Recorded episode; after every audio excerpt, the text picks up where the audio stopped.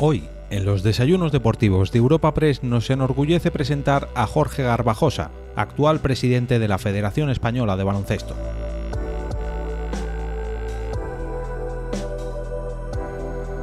Durante el encuentro, Garbajosa ha anunciado que el próximo verano se presentará a la reelección en el cargo para cuatro años más, una posibilidad que le encantaría para extender así un proyecto donde ha citado como principales retos los Juegos Olímpicos de Tokio, el desarrollo del baloncesto 3x3, el lanzamiento del Hall of Fame o la organización del Eurobásquet femenino 2021 junto a Francia.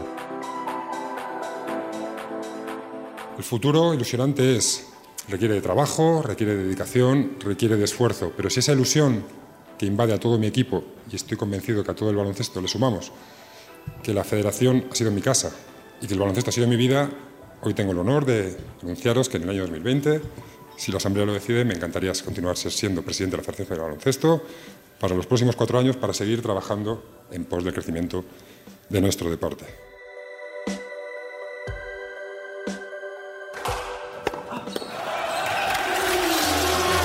Quieres estar al tanto de toda la actualidad deportiva, puedes visitar la sección de deportes de nuestro portal de noticias europapress.es.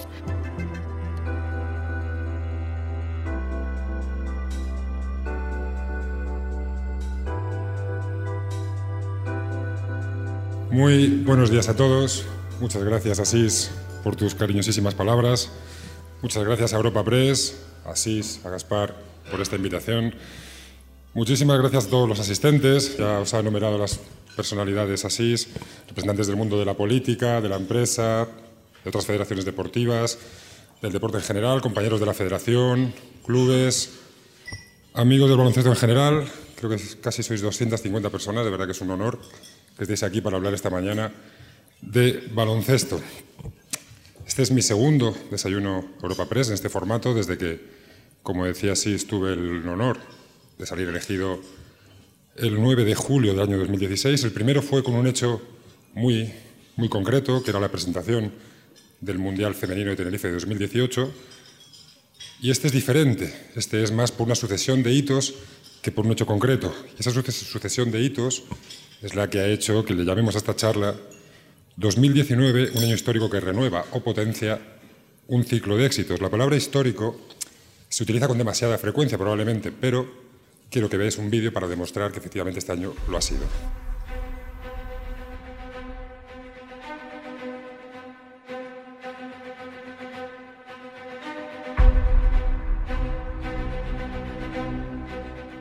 Un vídeo que según pasan los meses no solo decae su emoción, sino que al menos a mí cada vez que lo veo me emociona más aún por los recuerdos del pasado verano. Un verano histórico, no solo por los resultados como hemos visto en el vídeo de nuestras de nuestras selecciones, tanto masculina, femenina, absolutas como de formación, sino que además es consecuencia de muchos años de trabajo. Como siempre, datos, que es lo que me gusta dar, y hechos. En el año 2016, el primer año que tuve el honor de estar al frente de la federación, conseguimos un doblete histórico también, lo voy a repetir varias veces la palabra histórico, consiguiendo medalla tanto de plata femenina como de bronce masculina en los Juegos Olímpicos de Río. Pero posteriormente, en el año 2017, en los Eurobaskets, la selección masculina consiguió la medalla de bronce y la femenina la de oro. En el año 2018 no hubo competición masculina por el nuevo calendario internacional, pero la selección masculina consiguió una brillante clasificación para la Copa del Mundo de China, todo el mundo sabemos cómo acabó, no es spoiler. Y eh, la selección femenina en el Mundial de Tenerife en casa consiguió la medalla de bronce para culminar con este año 2019 en el cual hemos tocado prácticamente el cielo. No se puede aspirar a más, o sí. Continuamos con las selecciones de formación, lo habéis visto en el vídeo, hasta seis medallas, dos de, dos, tres de oro, una de plata y dos de bronce categorías de formación, a las cuales hay que añadir algo que nos ilusiona especialmente, que es la medalla de plata conseguida por la selección absoluta femenina de 3x3 en el pasado Campeonato de Europa, así como el oro de la sub-18, con lo cual tenemos presente y futuro. Además, también recalcar y lo comentaré después también, que este año tenemos una oportunidad histórica, que es por primera vez conseguir clasificar a tres selecciones de baloncesto para unos Juegos Olímpicos. La masculina está clasificada, la femenina tiene el preolímpico el próximo mes de febrero en China, exigente pero asequible como siempre, con toda la humildad del mundo, con toda la ambición, y en marzo el preolímpico 3 femenino, 3x3 femenino en la India. Pero como digo, unos resultados espectaculares que nos mantienen en algo que por costumbre no quiero que pierda valor, que es estar en el primer puesto del ranking europeo en el combinado de selecciones masculinas y femeninas y en el segundo del mundo, solo por detrás de Estados Unidos, la superpotencia de Estados Unidos. Aparte de los resultados, que al final es el que da sentido a todo nuestro trabajo, conllevan algo de más y es que generan un efecto multiplicador en la repercusión social de nuestro deporte a través de las audiencias en medios tradicionales y el engagement a través de las nuevas tecnologías y redes sociales. Si me permitís, daré algunos pequeños datos. En televisión tradicional hemos superado todos los límites históricos. La pasada final del Mundial de, China, eh, el pasado mes de septiembre, alcanzó una media de 6 millones de espectadores con un pico máximo de audiencia de hasta 8 millones y medio, lo que supuso ser la emisión en todo nuestro país con mayor audiencia, alcanzando prácticamente un 47% de share ese día. Como ejemplo, duplicó las audiencias del Mundial de Japón 2006. Y en femenino no podía ser menos. Alcanzamos en la final del europeo, en Serbia, en Belgrado, los 2 millones de audiencia, alcanzando una cuota de pantalla de 15,5%. En cuanto a nuevas tecnologías, redes sociales, simplemente un dato. El acumulado, sumando los, Twitter, Facebook e Instagram, alcanzamos a más de 100 millones de personas. Resultados que nos hacen estar absolutamente satisfechos. Pero hay varios amigos y presidentes de federaciones nacionales, Prueba Gonzaga, unos cuantos más, que creo que estarán de acuerdo con un planteamiento que quiero hacer. A las federaciones se nos juzga principalmente por los resultados deportivos. Y creo, en mi modesta opinión, y si no estoy de acuerdo me lo decís, que no es del todo justo. Al final, como lo decimos siempre, un pequeño detalle, todos hemos visto la película Match Point, un pequeño detalle separa lo que es un éxito de un fracaso. Pero ese pequeño éxito, ese, pequeño detalle que separa el éxito y el fracaso, no puede dejar de dar valor al trabajo que hacemos las federaciones deportivas de este país.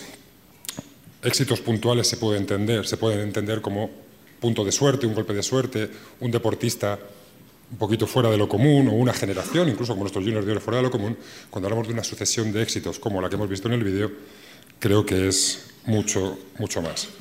Y aquí quiero poner el trabajo, el valor, quiero poner en valor el trabajo de la Federación Española de Baloncesto, pero que me sirva como ejemplo para el trabajo de todas las federaciones nacionales. Quiero dividir esa parte no mediática, ya que este foro lo permite, para poder entrar en aspectos que los medios de comunicación habituales no permiten, para desgranar varios aspectos que refrendan mi opinión. Lógicamente, el área deportiva. El área deportiva lo quiero decir muy brevemente, pero no quiero que carezca de importancia. La base de todo está en la detección del talento y el desarrollo de nuestros deportistas. ¿A través de qué? A través del apoyo inestimable del Consejo Superior de Deportes y los campeonatos de España. Y más en nuestro mundo, a través de la estrechísima colaboración con nuestras federaciones autonómicas y nuestros clubes como principales impulsores del desarrollo de nuestros jugadores. Esa coordinación entre federaciones autonómicas, clubes Federación Española de Baloncesto con el apoyo del Consejo es la que permite, como digo, me suele gustar decir que la rueda continúe, que esto no sea cuestión de una generación o de un éxito puntual. La Federación Internacional empieza sus campeonatos oficiales a partir de los 16 años. En España empezamos a partir de los 10, prácticamente con el mini, el infantil, el cadete. Eso, aparte de habituar a nuestros chavales a competir, hace que los chavales siempre tengan una motivación por representar primero a sus clubes, luego a sus selecciones autonómicas y luego, ojalá, a sus selecciones nacionales desde muy temprana edad.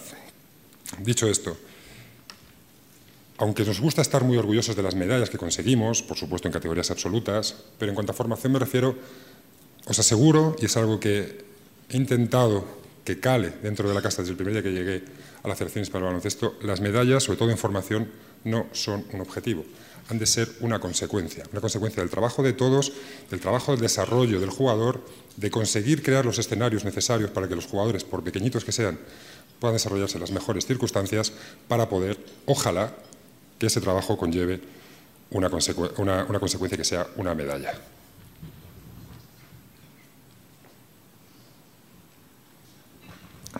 Dicho esto, como decía, me gustaría ganar esas tres o cuatro partes no tan visibles y quiero empezar por la más importante, la que permite crear escenario, la que permite todo lo demás, que es la económica, obviamente. Digamos que en el año 2016, cuando, cuando tuve el honor de salir elegido presidente de la Federación, las circunstancias, dejémoslo en que no eran las mejores. Vuelvo a los datos y a los hechos. En el año 2015, el año previo, la Federación arrojó un déficit aproximado de 3 millones y medio de euros negativos. En el año 2016, a final de año, pudimos parar un poquito la caída y cerramos el año 2016 con dos millones y medio negativos en el cierre anual del presupuesto.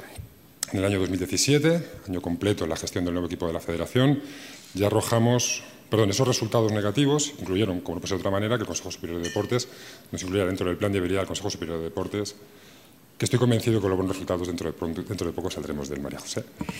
Estoy convencido. Eh, ¿Por qué? Porque en el año 2017 ya presentamos unas cuentas positivas de más de 400.000 euros. En el año 2018 superamos el millón de euros.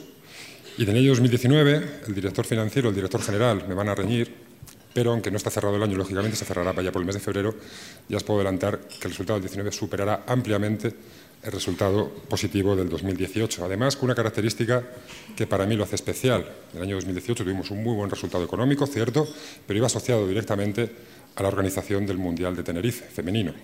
Este año, el 2019, es, digamos, fruto, por decirlo de alguna manera coloquial, si me lo permitís, de la actividad ordinaria de la Federación. Con lo cual, Resultados que nos hacen estar o que me hacen estar enormemente satisfecho. ¿Por qué?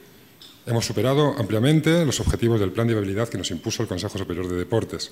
Hemos mantenido, sobre todo, muchas veces incrementado, la inversión en nuestra principal actividad, que es la actividad deportiva. Al mismo tiempo, hemos sido capaces de reducir ostensiblemente la deuda histórica de la FED y hemos conseguido la estabilidad y solvencia económica para así, por fin, afrontar proyectos de futuro a corto y medio plazo.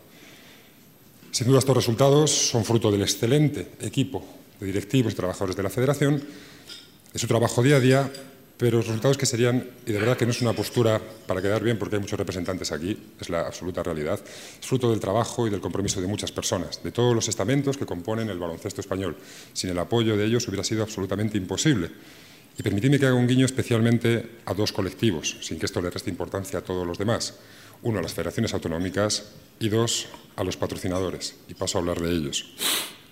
Digamos que en el año 2016, y veo por aquí algún amigo que estaba por entonces, como Alfredo, alguno más, eh, permitidme que hable por, por, vuestra boca, pero creo que hicisteis un auténtico acto de fe.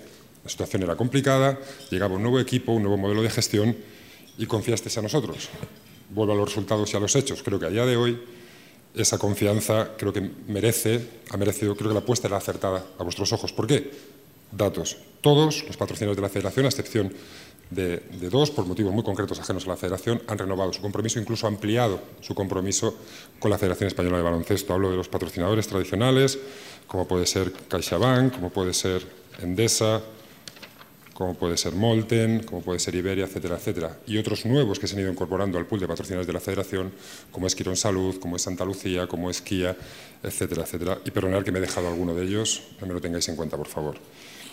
También anunciaros que dentro de esta credibilidad que transmite la Federación, tanto en su reputación como en su proyecto deportivo, puedo anunciaros que a partir del 1 de enero se incorporará otra gran empresa a nuestra casa, como es el grupo Aboris, BE Travel Brand Barceló, con lo cual Creo que hay un representante por ahí, no le veo. Bienvenidos a la familia de la Federación.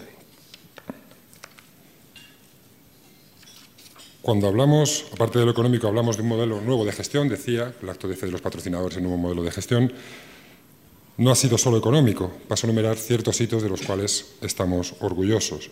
Hemos consolidado un auténtico cambio de modelo que nos ha permitido, además, además de mejorar los resultados deportivos, recuperar nuestro, nuestro prestigio y nuestra reputación.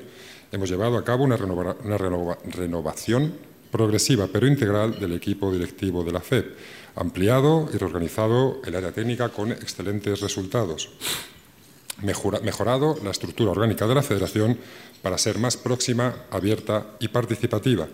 Hemos reactivado nuestra presencia e influencia en las organizaciones internacionales y, por supuesto, hemos conseguido mejorar e impulsar nuestra relación con todas las instituciones deportivas. Permitidme que hable porque, como siempre, vuelvo a repetir, me gustan los hechos. Cuando hablamos de una federación más próxima, abierta y participativa, al margen de, lógicamente, la comisión delegada, el comité ejecutivo, la comisión de presidentes, en la cual es el foro presidente autonómicas, el cual es el foro perfecto de debate para el control de nuestra gestión, hemos creado, hemos creado hasta ocho, ocho comisiones consultivas que se busca que todos los estamentos del baloncesto español tengan un foro abierto en la actividad que les corresponde para poder proponer, impulsar y debatir las mejoras de su actividad en la federación. Ejemplos. La Comisión de Expertos de las Ligas de la Federación, en la cual están representados todos los estamentos, tanto masculinos como femeninos de la para, para proponer mejoras en la competición. o la llamada Comisión de Instituciones y Administraciones que lidera las situaciones de la FEP cuando requieren de la aprobación, negociación o consulta con las administraciones. Varias de ellas, hasta, hasta ocho, como decía, pero dejadme que hable de una que para mí es especialmente importante, que es la Comisión de Gobernanza de la Federación. Desde el primer día yo tenía una fijación y era velar por el cumplimiento de la gestión, por el cumplimiento de los procesos de la gestión interna de la Federación Española de Baloncesto. Aparte de cumplir a rajatabla, que se suele decir con el Código de Buen Gobierno del Consejo Superior de Deportes, incluimos desde prácticamente el primer trimestre perdón, la figura del, del director de cumplimiento, en este caso directora, compliance, que vela, como todos sabéis, por el proceso, los procesos internos sean intachables, pero además creamos otra de estas comisiones que para mí es especialmente importante, que es la Comisión de Gobernanza, en la cual, aparte de presidentes de federaciones autonómicas, juristas todos, hay juristas de reconocido prestigio como Javier Rodríguez Ten, Carlos Schneider, que todos conocéis, que lo que hacen es precisamente, como ejemplo, crear un reglamento interno de la Federación, en el cual, por supuesto en concordancia con el Código de Gobierno del Consejo, el cual todos los directivos de la Federación y todos los empleados deben cumplir sin excepción. Esta serie de medidas, que solo he enunciado un par, que han conllevado, volvemos a los hechos, el primer examen que pasamos en Transparencia Internacional, nuestro resultado apenas arrojaba un resultado un poquito superior al 50% sobre 100, al 50 sobre 100. En el último hemos llegado a alcanzar el 97,5 sobre 100 según sus criterios. ¿Qué conlleva todo esto? La recuperación, para mí imprescindible, del prestigio y la reputación de la Federación Española de Baloncesto. Permitidme que diga algo. Es una frase que repito mucho. La federación nosotros no podemos garantizar resultados. Es más, no podemos garantizar ni siquiera nuestra participación en las competiciones. Nos tenemos que ganar cada año. Solo tenemos dos cosas que vender, que ofrecer a los aficionados, a los patrocinadores, a las administraciones. Uno es la ilusión. De eso se encargan nuestros deportistas, hombres y mujeres, nuestros técnicos y nuestras competiciones. Desde la federación, ¿cuál es nuestra obligación y nuestra responsabilidad? Vender, en el mejor sentido de la palabra, prestigio y reputación. Pues en eso hemos estado, hemos estado trabajando los últimos tres años de manera especialmente intensa. Y permíteme que lo divida en dos apartados, el apartado nacional y el apartado internacional. Permíteme también que beba agua, que se me seca la boca.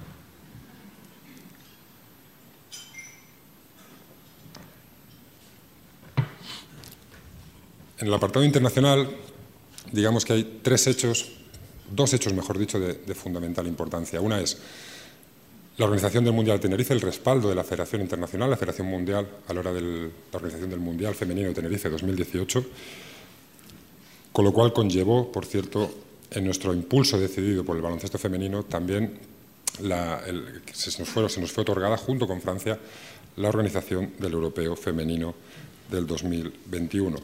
Dicho esto, la Federación Internacional ha tomado como referencia el Mundial de Femenino de Tenerife 2018 como referencia, como decía, en el crecimiento del baloncesto femenino en todo el mundo. Es más, y reproduzco las palabras del secretario general de FIBA, Andreas Staklis, en el pasado Congreso Mundial de China, previo al Mundial de los Chicos, en el cual dijo textualmente, hay un antes y un después del Mundial de Tenerife, perdón, porque fue el punto de partida del gran cambio de la evolución del baloncesto femenino.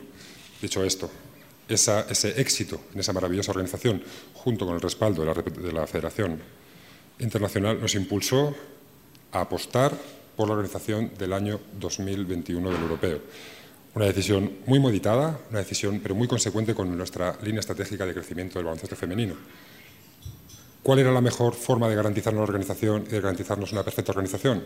Buscar los mejores compañeros de viaje. Uno, para la candidatura nos asociamos con la otra gran potencia en el baloncesto femenino internacional, que es Francia. Para la organización nos fuimos de los mejores socios posibles, la fundación, de la mano de los mejores socios posibles, la Fundación Trinidad Alfonso, el Ayuntamiento de Valencia, la Diputación Valenciana y la Generalitat, así como el Valencia Basket. ¿Eso qué hace? Vamos a volver, a, vamos a renovar el prestigio de España, de la Comunidad Valenciana, de Valencia y del baloncesto como grandísimo organizador de eventos internacionales. En cuanto al documento internacional continuo, hay algo en el cual hemos hecho especial énfasis, que es como me, gusta, me suele gustar decir de manera coloquial, estar donde se toman las decisiones, tanto en las comisiones, los comités, donde se opina, se propone y se aprueban las cosas. Tuve el honor, el pasado mes de mayo, de ser elegido como representante del baloncesto español, tanto en el board de FIBA Europa como en su propio comité ejecutivo, además de tener representación diferentes directivos de la federación, las comisiones de competiciones, comisión legal, comisión arbitral, comisión de mujer y comisión de formación. Eso en cuanto a la Federación Europea, en cuanto a la Federación Mundial, durante el pasado Congreso, en el pasado Mundial de China, que se celebró el Congreso, tuve otra vez el respaldo del actual secretario general de la Federación, Andreas Staklis, que ha sustituido al tristemente fallecido Patrick Baumann, para presidir una de las comisiones de mayor, mayor influencia o mayor eh, importancia dentro de la Federación Mundial, que es la Comisión de Competiciones de FIBA, además de tener representantes en la Comisión Técnica, en la Comisión de Jugadoras, la gran Amaya Valdemoro, así como en la Comisión Médica. Eso en cuanto al área internacional. En cuanto al área nacional, aquí hemos intentado restablecer todas las relaciones con todos nuestros stakeholders, tanto del mundo del baloncesto, nuestras empresas, así como las administraciones, como nuestros jefes, como me gusta decir, como son el Consejo Superior de Deportes y el Comité Olímpico Español. Relaciones mejores o peores, en algunos casos inexistentes, pero las cuales para nosotros son imprescindibles. Por supuesto, la línea abierta de diálogo absoluto y constante con todos nuestros estamentos, desde la Liga CB, aquí representada por su director general, Asociación de Jugadores, la Asociación de Jugadoras, Estamento de Árbitros, Estamento de Entrenadores, etcétera, etcétera, con una premisa que lo resume todo, en mi opinión, la búsqueda del interés general y del bien común por encima de los intereses particulares. Cada uno actúa en legítima defensa de los intereses que, atañen a su actividad. La Federación debe velar por el, interés, general de todos, siempre respetando y poniéndose, como me gusta decir también, en los zapatos del de enfrente para poder entenderlo y buscar las mejores soluciones. Pero además, creemos que el baloncesto tiene un potencial enorme, con lo cual no hemos querido reducirnos a nuestro mundo. Hemos querido poner el baloncesto a disposición del deporte español. Así lo refrenda la permíteme que lo diga María José, excelente relación que mantenemos con el Consejo Superior de Deportes, así como mi presencia en el Comité Ejecutivo del Comité Olímpico Español y de la Asociación del Deporte Español, ADES. Simplemente con la mera intención de eso, de que el baloncesto español, con el potencial que tenga, mucho, poco, bueno o malo, esté a disposición del crecimiento global de nuestro deporte. Yo siempre digo que el baloncesto tiene un techo, Esperemos no alcanzarlo en mucho tiempo, pero algún día llegaremos. La única forma de romper con ese techo es que el deporte en su globalidad, el deporte de nuestro país en su globalidad, crezca, crezca. Por ello, la Federación Española, tanto a nivel internacional como a nivel nacional, debe ser un principal motor de nuestro deporte en todo el mundo. Y además, algo que para mí es importante, que creo que poco a poco vamos consiguiendo, siempre tiene que ser la principal causa de las soluciones o una de las causas de las soluciones y nunca la fuente de problemas o de polémicas. No sé si me he extendido mucho poco, ya veo a Gaspar ya nervioso. Entonces he hablado del presente, futuro el pasado, perdón, y quiero hablar del futuro más inmediato a, corto y medio plazo. A corto lo decía antes, los Juegos Olímpicos de Río. Es el desafío más importante probablemente que hemos tenido en nuestra, en esta historia más reciente, clasificar a tres selecciones. Además, el listón creo que está un pelín alto, pero no renunciamos ni mucho menos a aspirar a lo máximo. Pero como digo, paso a enumerar los retos que nos van a empezar a ocupar desde mañana mismo. Decía, la Organización del Eurobásquet 2021 en nuestra continua apuesta por el desarrollo del baloncesto femenino. También, os lo anuncio ya, la creación del programa centenario de la Federación allá por el 2023, pero que queremos empezar a trabajar desde ya. La puesta en marcha del Hall of Fame del baloncesto con la única intención de agradecer a todos y todas los que han hecho tanto para que hoy el baloncesto español esté yo aquí hablando del año histórico 2019 esto no es fruto de un día, lo he repetido varias veces durante esta intervención, fruto del trabajo de muchos.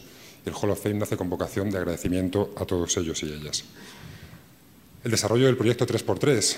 Este año pasado, en el año 2019, hemos tenido la intensa actividad de poner en marcha una competición nueva, de la nada, una competición nacional, como es el, Herbalife 3x3 Series. Eh, la primera competición que se crea en este país, en baloncesto me refiero, en los últimos 12 años, pero que no queremos que se quede aquí, queremos continuar, queremos este año ampliar las sedes, ampliar los eventos para que esta liga crezca, pero además, con Elisa Aguilar al frente, estamos, eh, trabajando con otras siete federaciones nacionales, eh, Grecia, perdón, Alemania, Francia, Italia, etcétera, federaciones de reconocido prestigio, para poner en marcha una liga paneuropea de 3x3, la Pro League European 3x3 Series. Continúo. La Gala del Baloncesto Español en el año 2019 fue su primera su primer evento, su primera celebración y estoy convencido que desde ya se va a convertir en el punto de encuentro, el punto de referencia de todos los amantes y amigos del baloncesto. El avance digital decisivo en nuestro crecimiento futuro, tanto para ser más eficaces en la gestión global de nuestro baloncesto, así como para encontrar vías de acercamiento y de engagement con los fans más jóvenes, decisivos en el futuro de nuestro deporte. El fomento del entendimiento y la unidad del baloncesto nacional y el aumento de nuestra influencia en el baloncesto y en el deporte internacional. Continuar con nuestro trabajo de seguir siendo referencia de nuestras categorías de formación en todo el mundo y a la vez renovando la continua renovación de nuestras selecciones absolutas, siempre basado en el compromiso de nuestras jugadoras, nuestros jugadores, en un proyecto común de la Federación Española de Baloncesto. En definitiva, poner la máxima ilusión, el máximo trabajo y la máxima dedicación para que el baloncesto español y por ende el deporte, español sea aún más grande. El futuro ilusionante es requiere de trabajo, requiere de dedicación, requiere de esfuerzo, pero si esa ilusión que invade a todo mi equipo, y estoy convencido que a todo el baloncesto le sumamos, que la federación ha sido mi casa y que el baloncesto ha sido mi vida, hoy tengo el honor de anunciaros que en el año 2020, si la Asamblea lo decide, me encantaría continuar siendo presidente de la Federación del Baloncesto para los próximos cuatro años para seguir trabajando en pos del crecimiento de nuestro deporte. Por mi parte, no sé cómo he ido de tiempo, Gaspar. Espero no, haberos, no haberme extendido demasiado y, como siempre, muchas gracias por vuestra atención y queda a vuestra disposición. Gracias.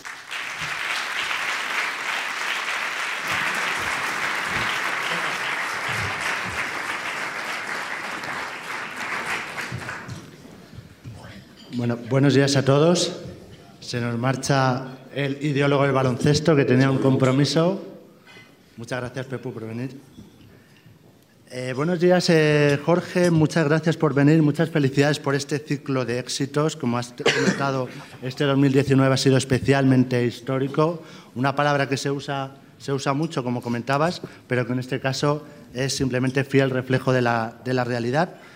Eh, antes de empezar, me uno a ese homenaje a un señor que está aquí a mi, a mi derecha, al señor Bustillo, que ahora en la Caixa nos hace menos caso pero cuando empezaron estos desayunos hace 12 años creyó fervientemente en ellos y llevamos 12 años cuando estaba en Repsol, así que muchas gracias Alfredo, no te pongas colorado. Eh, y voy a empezar con las preguntas. Eh, hablabas de balance de gestión de estos tres años, tres años y medio de continuo crecimiento. Eh, de, que las medallas no son el objetivo, son una consecuencia, pero yo que soy un hombre de letras mixtas, eh, decías que te iba a echar la culpa o que le iba a echar la culpa al director financiero, pero ponga números a este final de año 2019, ha hablado de, de superar ampliamente los números de 2018, póngale números. Yo, no le iba echar la culpa al director financiero, digo que él me va a regañar. Sí, él te va a regañar. Ya sabes cómo son.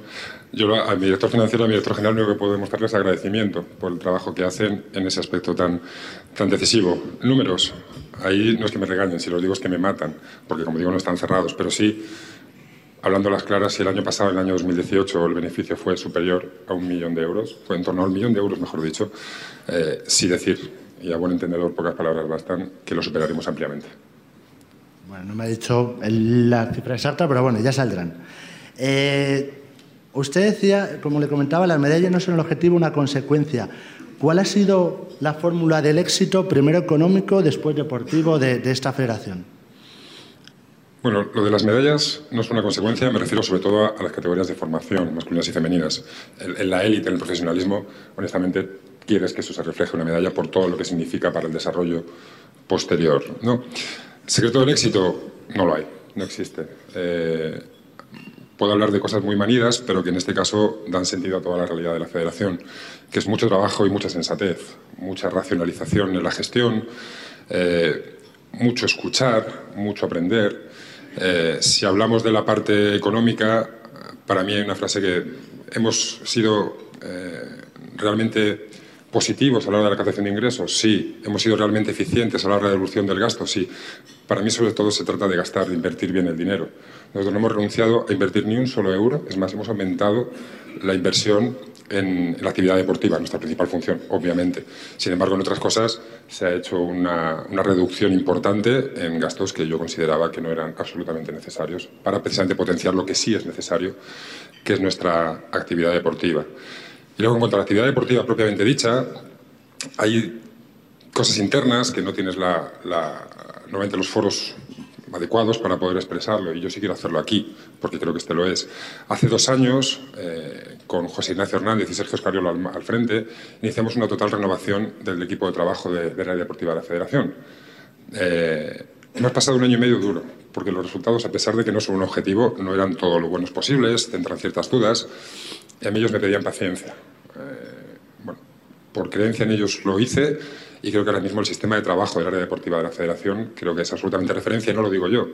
En el pasado mes y medio hemos recibido visitas de la Federación Francesa, de la Federación Italiana, de la Federación Chilena, de la Federación Dominicana, de la Federación China, de la Federación Brasileña, para explicarles cuál es nuestro método de trabajo, con lo cual creo que ser un referente, y lo decía antes, para nosotros es algo de lo cual sentirnos muy, muy orgullosos. Y hablando del éxito deportivo, eh, ¿cuál es la clave también para que la selección española, la femenina y la masculina, en este año histórico que ha ganado el oro en el europeo y en el mundial, nos dé, como usted dice, de forma recurrente estas alegrías? Voy a utilizar otra palabra que está demasiado manida, pero es que tiene todo el sentido del mundo, que son los valores que comparten. Las selecciones son diferentes, los técnicos son diferentes. El trabajo de Lucas el trabajo de Sergio, brillantes ambos, no son tan parecidos. ¿Qué es lo que comparten? Un compromiso. ¿Compromiso con quién? Con los propios compañeros, con la federación, con la selección, con los aficionados de este país, con los medios de comunicación. Y eso es lo que hace, como me gusta decir, y permitidme la expresión muy coloquial que voy a utilizar, un jugador como Marc Gasol, con el contrato que tiene la NBA, que es público, no lo voy a descubrir yo, campeón del mundo, anillo NBA, campeón de Europa, subcampeón olímpico, entre comillas enormes, no tendría ninguna necesidad de venir a la selección. O Ricky Rubio, o Pau, etcétera, o Laia Palau, o Alba Torrens. Y cada año viene. Cada año viene es lo que permite, además de poner a disposición del equipo y de nuestro baloncesto su talento y su capacidad, también generar ese compromiso que luego las generaciones más jóvenes hacen suyo sin darse cuenta. Y eso es lo que hace, como digo, que llevemos tantos años siempre, ganando siempre. No, estado entre los que ganan en los últimos 20 años. Es lo que ustedes han definido como la familia, con una etiqueta y todo. Sí, pero a, pesar del excelente equipo de comunicación y de marketing que tenemos en la FED, debo decir que no tienen nada de mérito en eso.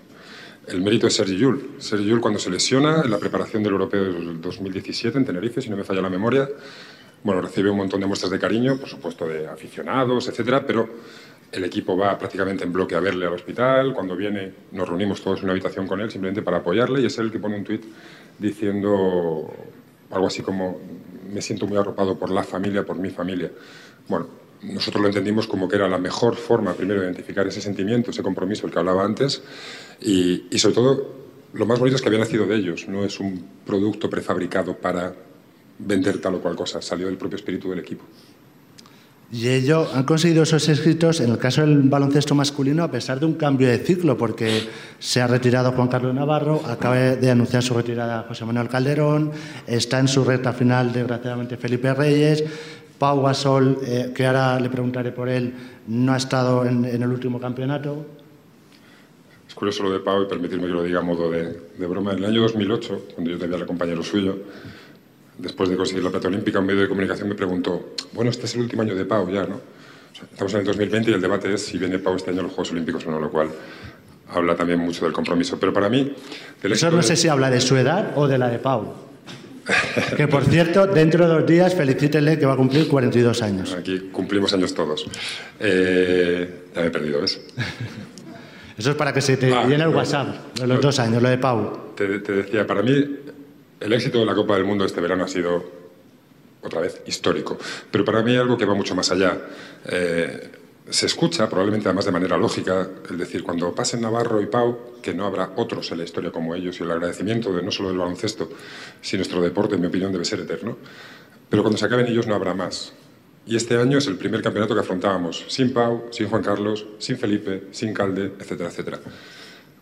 Con jugadores consolidados, como Ricky, como Marc, como Rudy, con jugadores digamos, de una edad media y con jugadores insultantemente jóvenes, como puede ser el caso de los Hernán Gómez. En ese relevo generacional constante, silencioso, que llevamos al cabo desde hace muchos años, cuando alguien habla de fin de ciclo, poder permitirnos hablar de un inicio de ciclo, para mí es lo más ilusionante que podemos ahora mismo transmitir. Hablando de Pau, ahora que estamos en Petit Comité, ¿nos puedes velar qué le ha dicho? ¿Él a mí o yo a él? A usted. Va a os le voy a preguntar también, ¿le ha dicho que va a estar en los Juegos Olímpicos del año que viene? Me ha dicho lo que ha dicho a todos, que va a hacer todo lo posible y hasta un poquito de lo imposible. Eh, Pau es una persona tremendamente especial. Eh, el enorme deportista que es, de verdad, no es solo cuestión de sus cualidades técnicas, tácticas y demás. Es una persona con inteligencia tremenda y con una consecuencia en sus decisiones también eh, ejemplar. Eh, Pau lo ha dicho públicamente, él quiere estar en los Juegos, yo lo he dicho públicamente, si Pau quiere, Pau va a estar, si Pau puede, Pau va a estar. incluso si no puede estar en la cancha, para nosotros sería un honor que estuviera de la forma que él, que él considerara. Él está haciendo todo lo posible, lo hemos visto visitando doctores, eh, ahora aportando para no salirse de ese círculo ¿no? en, como técnico en, en, Portland, continuando con su, con su, recuperación. Y cuando llegue el momento, él, sus médicos, eh, nos dirán cómo está su situación y a partir de ahí hablaremos en consecuencia. Pero insisto, eh, está haciendo lo, lo, posible y un poquito de lo imposible y nosotros, primero, orgullosos por lo que está haciendo y segundo, esperaremos siempre. Precisamente sobre esto me pregunta el compañero Guillermo García de Marca, aunque creo que le ha respondido, ¿hay algún calendario fijado con Pau? ¿Se le va a esperar sin edie? No, no, no puedes fijar un calendario en ninguna de las lesiones, casi ninguna lesión, y menos en su situación, ¿no? que ha tenido un par de contratiempos inesperados por el camino. Yo se lo he dicho personalmente, lo he dicho públicamente. A mí lo que me queda es apoyar en este momento al Pau persona. Eh, me he permitido transmitirle que tiene todo el apoyo de todo el deporte español en su recuperación, estamos a su disposición y a partir de ahí confiar en él, confiar en él, trabajo sus médicos y en que ese pie de una vez por todas deje de, de ser tan quisquilloso con la salud de Pau. Bueno, dejaremos el tema de Pau si hay alguna pregunta de algún compañero. Lo ha comentado en su charla el Salón de la Fama, una iniciativa impulsada por ustedes y por el diario AS. Eh, ya tiene sus 18 primeros miembros. ¿Cuándo va a haber un, una fecha para el ingreso o algún acto, si nos puede adelantar algo sobre, sobre este, esta iniciativa, cómo empezó y cuándo va a haber un calendario de ingreso? Sí, hay una, estamos terminando de cerrar la fecha con, con el propio diario AS y con los galardonados. Final de marzo, principios de abril será, será la, la gala de ingreso. Y como decía antes brevemente, es simplemente si yo tengo el privilegio y el honor de estar aquí hablando del año histórico del baloncesto español, año 2019, es porque hay muchos, y alguno está por aquí, que lo he visto antes, ahora no le veo, muchos y muchas que han hecho mucho porque el baloncesto esté viviendo esta época. Hablamos desde los más recientes, como Juan Carlos Navarro, hasta los un poquito más antiguos, que no se me enfade nadie, los Emiliano, los Pedro Ferrandiz, eh, María Planas, la selección española femenina del año 93, campeona de Europa, cuando no era tan habitual estos éxitos, es simplemente agradecimiento. Yo estoy convencido eh, que todo lo que estamos viviendo hoy es en gran parte gracias al trabajo de ellos y ellas. Pues queda, queda hecho ya ese anuncio. Eh, hablando de calendarios, eh, creo que están trabajando ya en ello. Estamos clasificados para los Juegos Olímpicos de Tokio. Eh, si me puede avanzar, cuándo, ¿qué rivales, qué rivales va a haber en esa gira de partidos de preparación para el Mundial? Se enfrentaron a, a, rivales complicados como Estados Unidos, Argentina, Lituania. No sé si van a ser de ese nivel y las fechas aproximadas.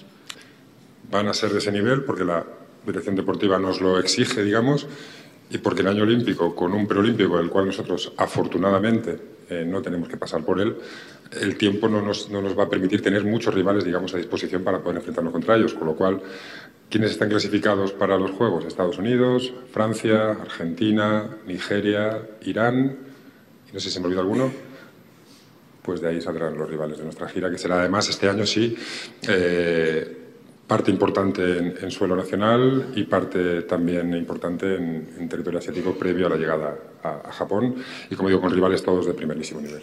Bueno, Madrid suele ser una plaza habitual, supongo que volverá a serlo, ¿no?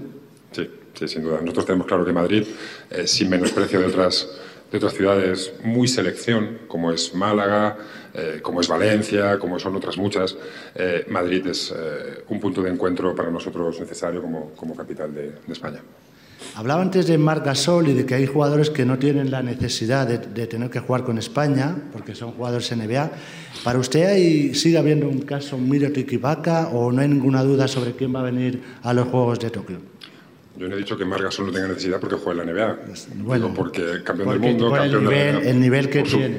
por su edad, su prestigio, etcétera, etcétera. Caso no lo ha habido nunca, no lo ha habido nunca de verdad. La, el método es mucho más uh, fácil o difícil, depende de cómo lo veas, pero es mucho más sencillo.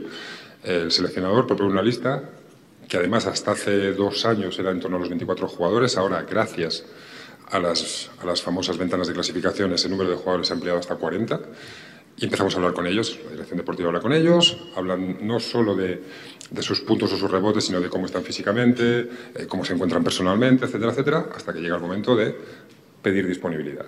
Y ante la disponibilidad, que suele ser absolutamente mayoritaria, rozando el 100%, perdón, eh, el seleccionador y los técnicos eligen los 16 primero y los 12 después.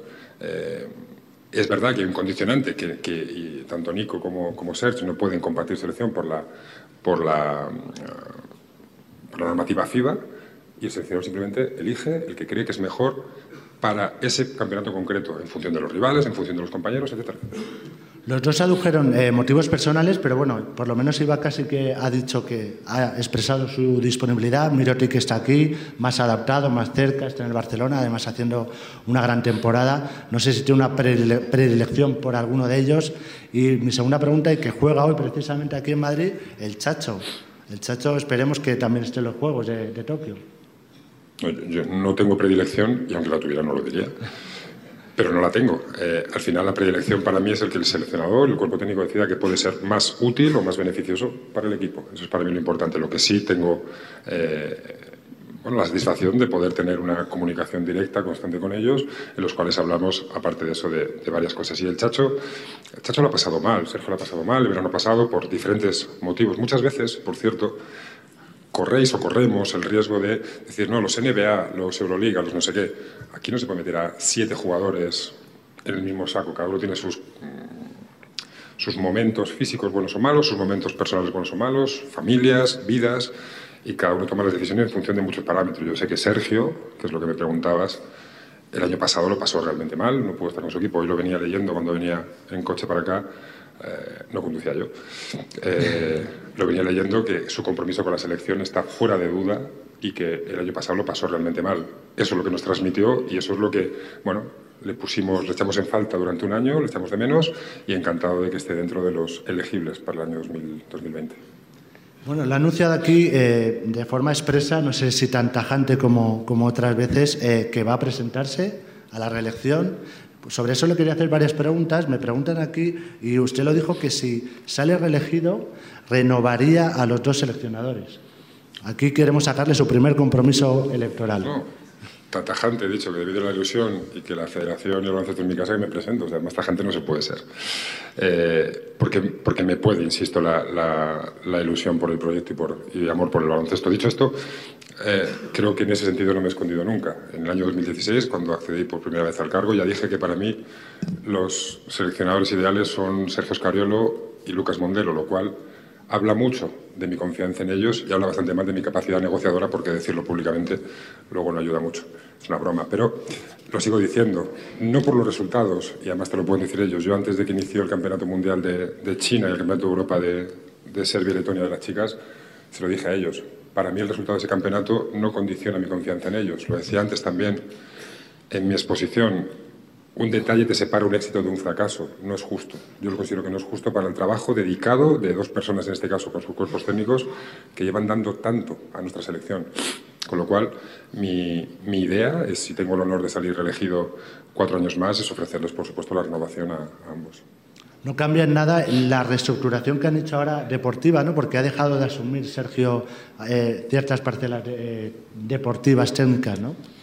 Pero estaba hablado, estaba hablado, la comunicación con Sergio es constante, extremadamente cercana, y lo hablamos en su momento. Cuando hablamos de un cambio de, de modelo de, de trabajo, eh, Sergio se volcó. Sergio eh, es una persona extremadamente metódica, cambiamos métodos, cambiamos personas y ahora, después de dos años, eh, la consecuencia es que el método está en marcha. Tenemos la figura de, José Ignacio Hernández, de Dani Sainz al frente junto con los técnicos en cada una de sus responsabilidades, pero la metodología de trabajo, de informes, de comunicación, como decía, con autonómicas y clubes está en marcha, con lo cual es, algo natural, aparte que, lógicamente, él, con su trabajo en, en, el cuerpo técnico de Toronto Raptors y con su compromiso con la selección, ya, ya echa muchas horas. Comentabas antes que era difícil superar eh, los éxitos de la selección española y en los Juegos Olímpicos de Tokio se puede superar porque puede haber la clasificación de tres equipos. Me pregunta sobre ese nuevo deporte olímpico, el 3x3, Carlos Encinas de Madison Sports Marketing. ¿Qué balance hace de la primera edición de la Liga Profesional de Baloncesto 3x3 Herbalife, 3x3 Series, y cómo cree que puede crecer en el futuro? Pues el balance Dado las circunstancias que ahora resumo, para mí ha sido inmejorable. Es decir, poner una competición de la nada en marcha es tremendamente complicado. Si además hablamos de una competición particular, porque no va asociada como hasta ahora a clubes, etcétera, etcétera, el ranking de clasificación FIBA es bastante particular porque depende del ranking de los deportistas, pero también del número de eventos que organice eh, el país correspondiente, lo hace tremendamente complicado.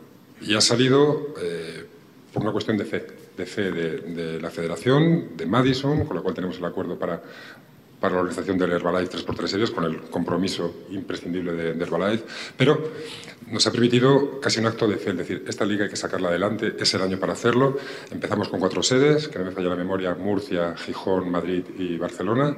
El objetivo ya es este año pasar a siete o incluso ocho sedes, si se puede, porque es el futuro.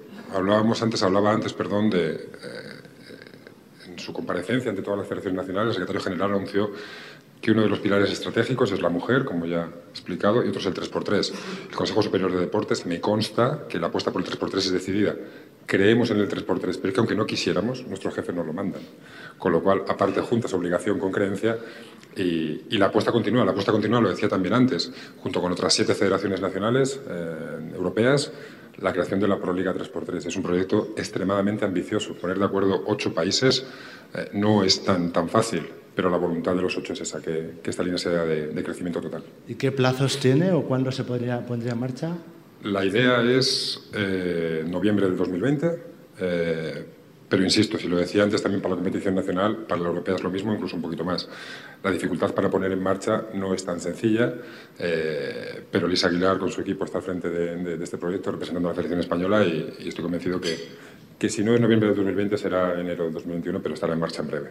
Por cierto, le, se lo comentaba antes de empezar ese desayuno, eh, yo por una vez en mi vida pensaba que iba a ganar un torneo de 3x3 porque iba en su equipo en Alcobendas y entre su tirito y el astre Paco Rabadán acabamos casi en semifinales o perdiendo. No te perdonaré nunca que hayas puesto mi tiro a la altura de el la tiro, prestación el, de Paco Rabadán. Eh, no, lo, no lo, quería poner, pero el tirito de tres no funcionó. El tirito de tres no funcionó hace mucho tiempo ya. Coño, por eso me retiré hace tanto tiempo ya. Ya no funcionaba. Bueno, gastada la broma. Pregunta a Luis Leardi, del Comité Paralímpico Español. ¿Sentís desde la Federación Española de Baloncesto que el éxito de una película de baloncesto como campeones también os pertenece? ¿Tenéis previsto acciones de promoción del baloncesto de personas con discapacidad? El éxito de campeones no nos pertenece en absoluto, pero nos enorgullece muchísimo. Es un proyecto, de, además, de, de un tipo que admiro muchísimo, además con la colaboración de un de un socio patrocinador nuestro que es Endesa. O sea, no podemos estar más orgullosos. Además, en la ACB tuvieron la Copa del Rey pasada, momento álgido, ¿no? también los, los actores. Eh, creo que es una película excepcional que habla de los valores del deporte, con un punto de vista muy concreto, pero de los valores del deporte de los, de los cuales tanto hacemos gala y que a veces, por tanto, repetirlo pierde sentido, pero son reales. Y ayuda a la promoción del baloncesto, claro pero desde luego a nosotros lo que nos orgullece es que nuestro, nuestro deporte sea el eje conductor de una película tan bonita como es. Como es Hombre, la diferencia es que ellos no ganan y ustedes ganan casi siempre. ¿Perdón? Que la diferencia es que ellos no ganan y ustedes ganan casi siempre. Pero ganar no es el objetivo, ya lo he dicho antes. Buena frase. Por cierto, eh, estábamos hablando también antes de empezar en, el desayuno del gran éxito del, deporte español, de las guerreras que consiguieron esa medalla de, plata, desgraciadamente, pero bueno, un gran éxito. Y usted hacía una reflexión, deje los titulares para fuera, tráigalos aquí, y hablaba del gran éxito de los deportes de equipo y de que somos una potencia. Sí, además yo mm, esa regla la desconozco de balonmano. Yo no sé si fue exclusión o no fue exclusión. Lo que está claro que fue una pena y probablemente sea un pelín injusto. Lo, hablaba antes, ¿no? Unas chicas que se merecen el oro, que para mí son oro y que un pequeño detalle no les permiten tener la, la medalla que más brilla, pero yo creo que para todos nosotros lo son. Estamos viviendo lo decía también antes, ¿no? poner el baloncesto español al servicio del deporte español. El, deporte español para mí es un tesoro que tiene este país y lo ejemplifico en tantos, en el Consejo Superior de Deportes, en el Comité Olímpico, en la Asociación del Deporte Español, en cada una de las federaciones, en los clubes. Creo que el trabajo que se hace es absolutamente impagable. Creo que es la mejor bandera que tiene nuestro país a nivel internacional. Eh, no sé quién me decía hace poco en deportes no sé si bien o mal llamados mediáticos, hablamos de fútbol, baloncesto, balonmano, eh, ciclismo, motociclismo, etc.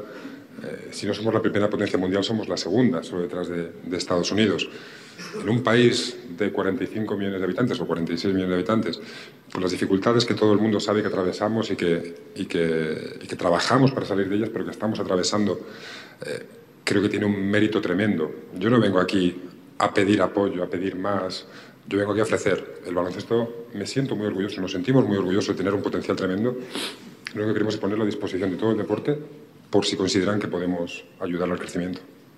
Pues déjeme que le permita la, la posibilidad de pedir. Porque usted, como eh, miembro de la ejecutiva de la DES, eh, hace año y medio se presentó en estos desayunos un informe que era una especie de fotografía del, deporte español y reclamaban más financiación, que el deporte español necesita más ayuda por parte del sector privado, entre otros.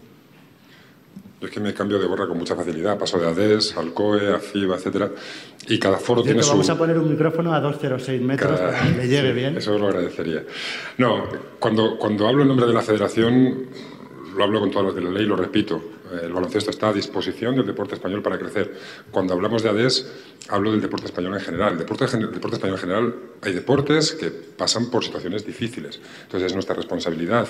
Eh, de las federaciones que tenemos esos problemas, o no, el ayudar al global del deporte español. Por eso decía, eh, hay realidades, y no quiero ejemplificar ninguna, de federaciones con, problemas de financiación, con deportes que cuesta conseguir financiación eh, pública, privada o mixta, y ADES nace con crecimiento, con vocación de eso, de ayudar a todo el deporte español. Por eso, eh, presidentes de otras federaciones, que tenemos muchos problemas, pero que compartimos otros, es intentar buscar la solución global para todos ellos, y una de ellas, lógicamente, es el problema de financiación, pero que trabajamos y que construimos siempre desde lo positivo y desde, el interés general para, para, mejorar.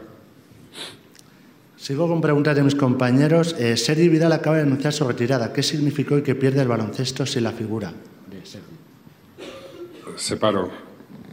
Yo gano un amigo porque va a tener más tiempo para venir a verme. Yo a Sergi lo quiero como, como un hermano. Y pierde un jugador modelo.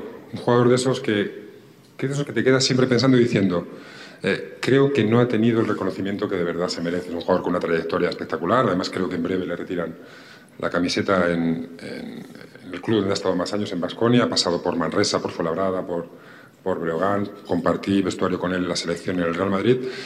Y es un jugador de esos, de la probablemente mal llamada clase media, porque para mí es un absoluto top, y que dan tanto, tanto valor a nuestro deporte. Eh, un tipo con el cual además quiero contar una, una anécdota personal que ya he contado cuando hablamos de la primera concentración de las ventanas, eh, bueno, decidimos con el seleccionador y demás que, eh, que queríamos contar con Sergi, por diferentes motivos. Y, dije, déjame que le llame yo, que es amigo. Y empecé, la verdad, yo estaba en París de viaje y empecé a decirles, oye, Sergi, mira, necesito un favor, necesito una cosa. Bueno, ¿qué necesitas? No, déjame que te explique. Me dijo, Jorge, lo que tú quieras y cuando quieras. Dije, vente a la selección. Me dije, ¿encima me pides eso? Y recuerdo un partido que me hizo una especial ilusión en Burgos, en el segundo partido contra Eslovenia, que creo que metió seis triples, creo que los gastó todos. Es una broma que lo quiero mucho. Y para mí es un tipo, un deportista y una persona súper especial. Hablando de personas y de clubes especiales, y he visto antes aquí a los presidentes de estudiantes, eh, pregunta Julián García Candau, ¿qué futuro tienen clubes como estudiantes, que desgraciadamente no atraviesa por un buen momento? Bueno, la relación mía con, el Presi, con, con, Bufalá, con Asensio, creo que es, es de comunicación constante y directa. Nosotros, desde la Federación, es obvio que nosotros no podemos, eh, digamos, beneficiar a un solo club. Nuestra ilusión es crear que el baloncesto crezca y que ellos se beneficien todos los clubes masculinos, femeninos, etcétera, etcétera. Estudiantes es una parte fundamental de nuestro deporte.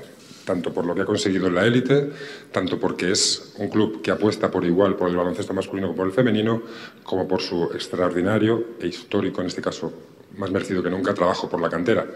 Lo único que deseamos es que la gestión que están haciendo, primero ayudarles en todo lo posible y la gestión que están haciendo les permita salir de una situación difícil, muy difícil me consta, eh, pero que si un club, por los gestores que tiene y por la historia que tiene por la masa social que tiene detrás, puede ser una situación así, estoy convencido que es el Estudiantes. La Liga Femenina eh, acaba de cambiar de naming, nuevo patrocinador, Endesa. Eh, ¿Qué se puede hacer más para impulsar esta competición y aprovechar el tirón de la selección nacional? Pues eh, hay mucho por hacer y de ahí la ilusión por continuar con este proyecto. Además es una, una, una pata imprescindible del trabajo de estos, de estos cuatro años pasados y ojalá pueda serlo en los próximos cuatro años. Hablamos de un mundial y un europeo de, absoluto femenino en el margen de tres años. Hablamos de nuevo naming sponsor, hablamos de emisiones todos los fines de semana en, Televisión Nacional en Abierto, en Teledeporte, hablamos de ser pioneros en la emisión, pioneros a nivel, eh, a nivel global, a nivel internacional, eh, de emisiones de, una competición en, la red social, en Twitter, tanto es así que, Twitter Europa nos ha utilizado como case study para otros para otros deportes y otras ligas, de cómo los impactos, los retornos que tiene una competición en una red social, queda mucho para hacer. Lo que queremos es ser más atractivos, lo que queremos es mejorar las estructuras, lo que queremos es algo que suena muy etéreo, pero que en realidad es muy concreto, que es crear el ecosistema para el desarrollo de nuestros clubes.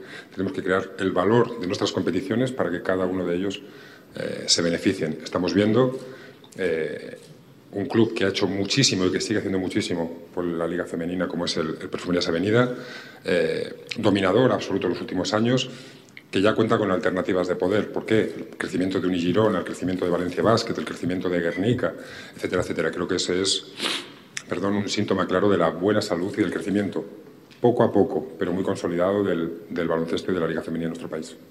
Relación institucional. Hablaba también de una línea abierta con las instituciones, de buscar el interés general, una buena relación con el CSD, con el Comité Olímpico Español, con la ABP. ¿En qué momento están las relaciones con la Euroliga? Usted ha dicho que está haciendo mucho daño al baloncesto.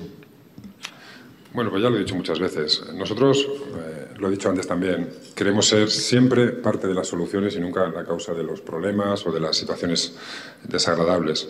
Además, ahora también eh, por la nueva responsabilidad que tengo el honor de, tener, que es como presidente de la Comisión de Competiciones de, Ciudad Mundo, eh, más aún. Nosotros queremos siempre tender puentes, eh, buscar situaciones de entendimiento. Estoy convencido que el baloncesto, cualquier deporte, pero el baloncesto unido es mucho más potente.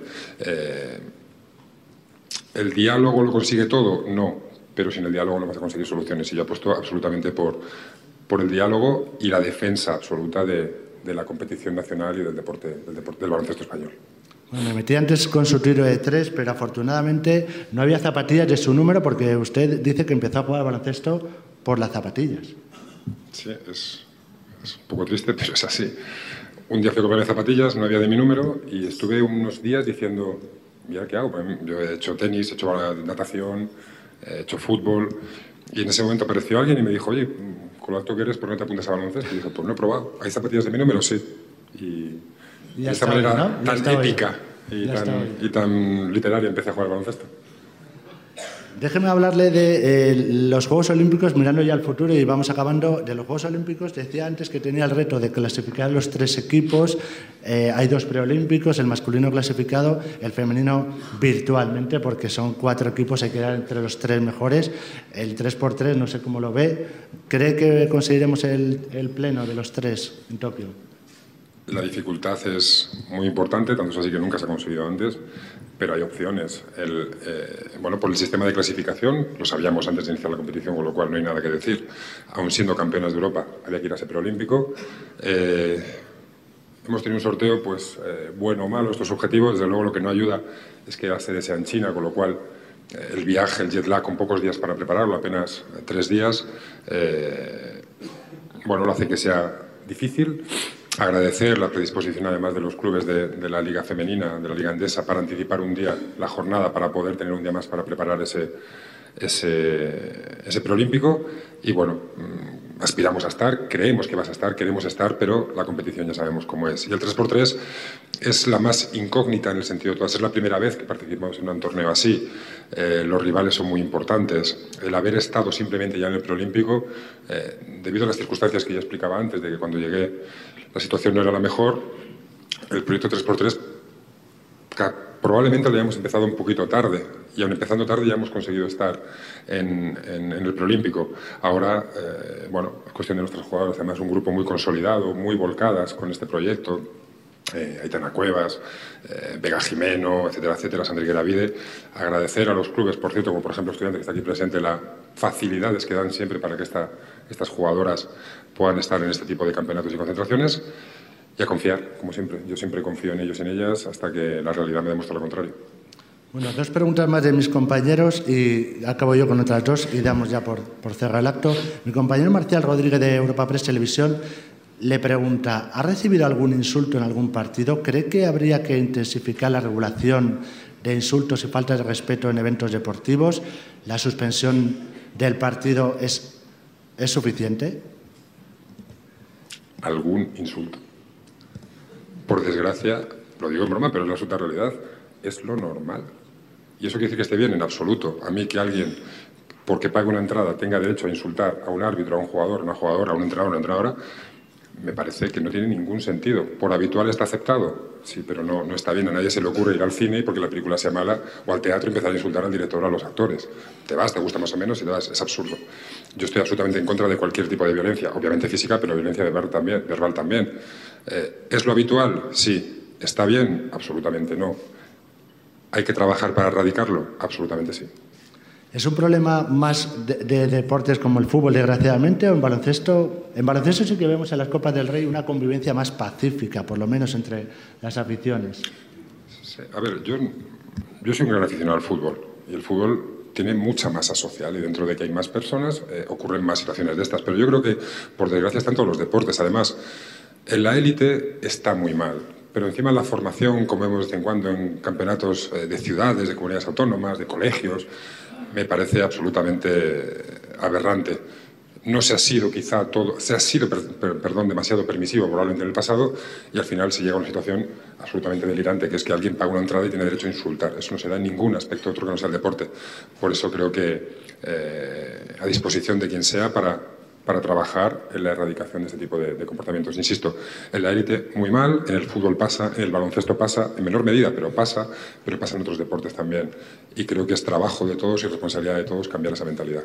No quiero insistir, pero desgraciadamente en la Supercopa eh, asistimos a un espectáculo lamentable, aberrante, que fue el continuo insulto a Nico Mirotic, a un excompañero tuyo. Bueno, pero hay insultos de todo tipo igual no soy muy popular con lo que voy a decir, hay insultos que están de moda y se castigan más. Yo estoy contra de cualquier insulto, tenga que ver con cualquier tipo de, de característica negativa que lleve ese insulto, que se me permita la expresión. A mí que un árbitro salga a un campo y por defecto ya se le grita se le insulta, me parece absolutamente insulto. Yo estoy en contra, eh, reitero, eh, en la Supercopa de baloncesto o en el partido de fútbol o en la selección tal o la selección cual. No tiene ningún sentido ir a un campo a insultar. Te puede gustar más o menos el espectáculo, te puede gustar más o menos el rival que tienes enfrente. Nadie dice que no haya que expresar su opinión, pero solo se pide respeto. Pregunta Fernando Ruiz de la Universidad Politécnica de Madrid. Como ha dicho que no son todo medallas, ¿qué opina del baloncesto colegial o de los colegios y qué medidas se pueden implementar desde la Federación para potenciarlo? Hay muchos baloncestos, yo lo digo siempre, además con un, buen amigo que, eh, que, no ha podido venir hoy, que es Chus Bueno, vicepresidente de NBA en Europa. La gente que sigue NBA no es que no siga la selección, la gente que sigue la selección también sigue la Liga Andesa, la Liga CB, también sigue la Deporo. Aquí los aficionados y los, practicantes son compartidos. Todos los movimientos, todas las organizaciones que impulsen el, el deporte son bienvenidas. El deporte colegial creo que es, en el mejor sentido, un nicho de crecimiento decisivo. Nosotros hasta hace poco teníamos también, de la mano de un patrocinador hasta hace poquito, una, liga, una superliga en los colegios. Eh, todo lo que sea captar, y que se me entienda bien captar este tipo de niños para que practiquen nuestro deporte, creo que siempre es positivo. Llámalo a través de clubes, a través de autonómicas o en este caso, como dicen, a través de, de ligas colegiales. Elecciones 2020. Ha dicho que se va a presentar eh, no sé si eh, normalmente se deberían de presentar en, el segundo semestre de 2020, pero ha habido algunas federaciones, y ayer fue el caso de la Federación de Fútbol, una de las más populares, que ha, ha pedido al Consejo, se acaba de marchar la Secretaría de Estado para el Deporte, un anticipo. ¿Usted lo va a hacer? ¿Va a mantener el calendario? Honestamente, hoy quería anunciar eh, que el año 2020, lógicamente, hay elecciones, que presentaré mi, mi, mi candidatura a la reelección, pero si te soy sincero, tengo que reunirme con mi equipo de colaboradores, con, con, presidentes y demás, para, para ver cuándo lo hacemos. Lo que sí está claro es que va a ser algo, lo natural que ha sido que lo he anunciado aquí antes de prácticamente hablarlo con, con mi equipo de cómo, cuándo y, demás. Lo que sí tengo claro es que no va a ser una decisión en clave personalista, siempre va a ser una, una, una decisión en clave interés baloncesto español. Las elecciones serán cuando considere mi equipo de colaboradores y yo mismo, lógicamente, eh, que es mejor para nuestro deporte. Si es antes o después, bueno, lo valoraremos en los próximos días y lo anunciaremos, supongo que en breve. Muy bien. Y estamos acabando. La gala de baloncesto ha dicho usted que tendrá continuidad. Eh, se celebró en julio en el Palacio de los Duques de Pastrana. No sé si también tiene una fecha ya prevista, si será en julio también o todavía lo sabe. ¿No sí, sabe? hay una fecha prevista, permíteme que no la anuncie. Eh, una gala que me hace especial ilusión.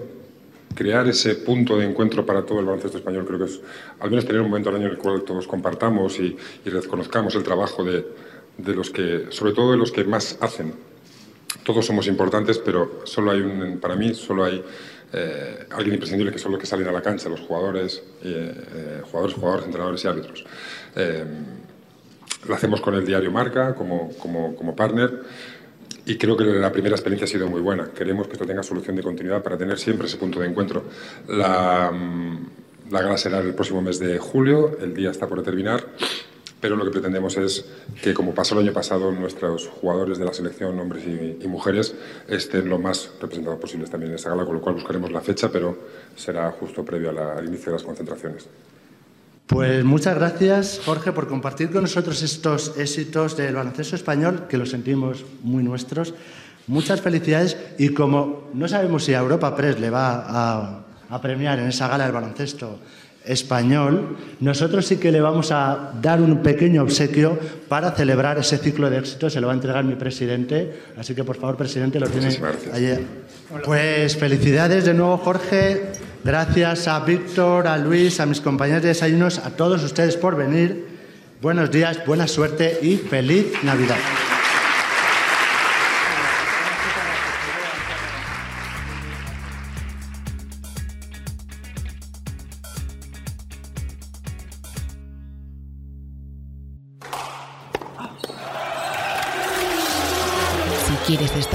De toda la actualidad deportiva, puedes visitar la sección de deportes de nuestro portal de noticias europapress.es.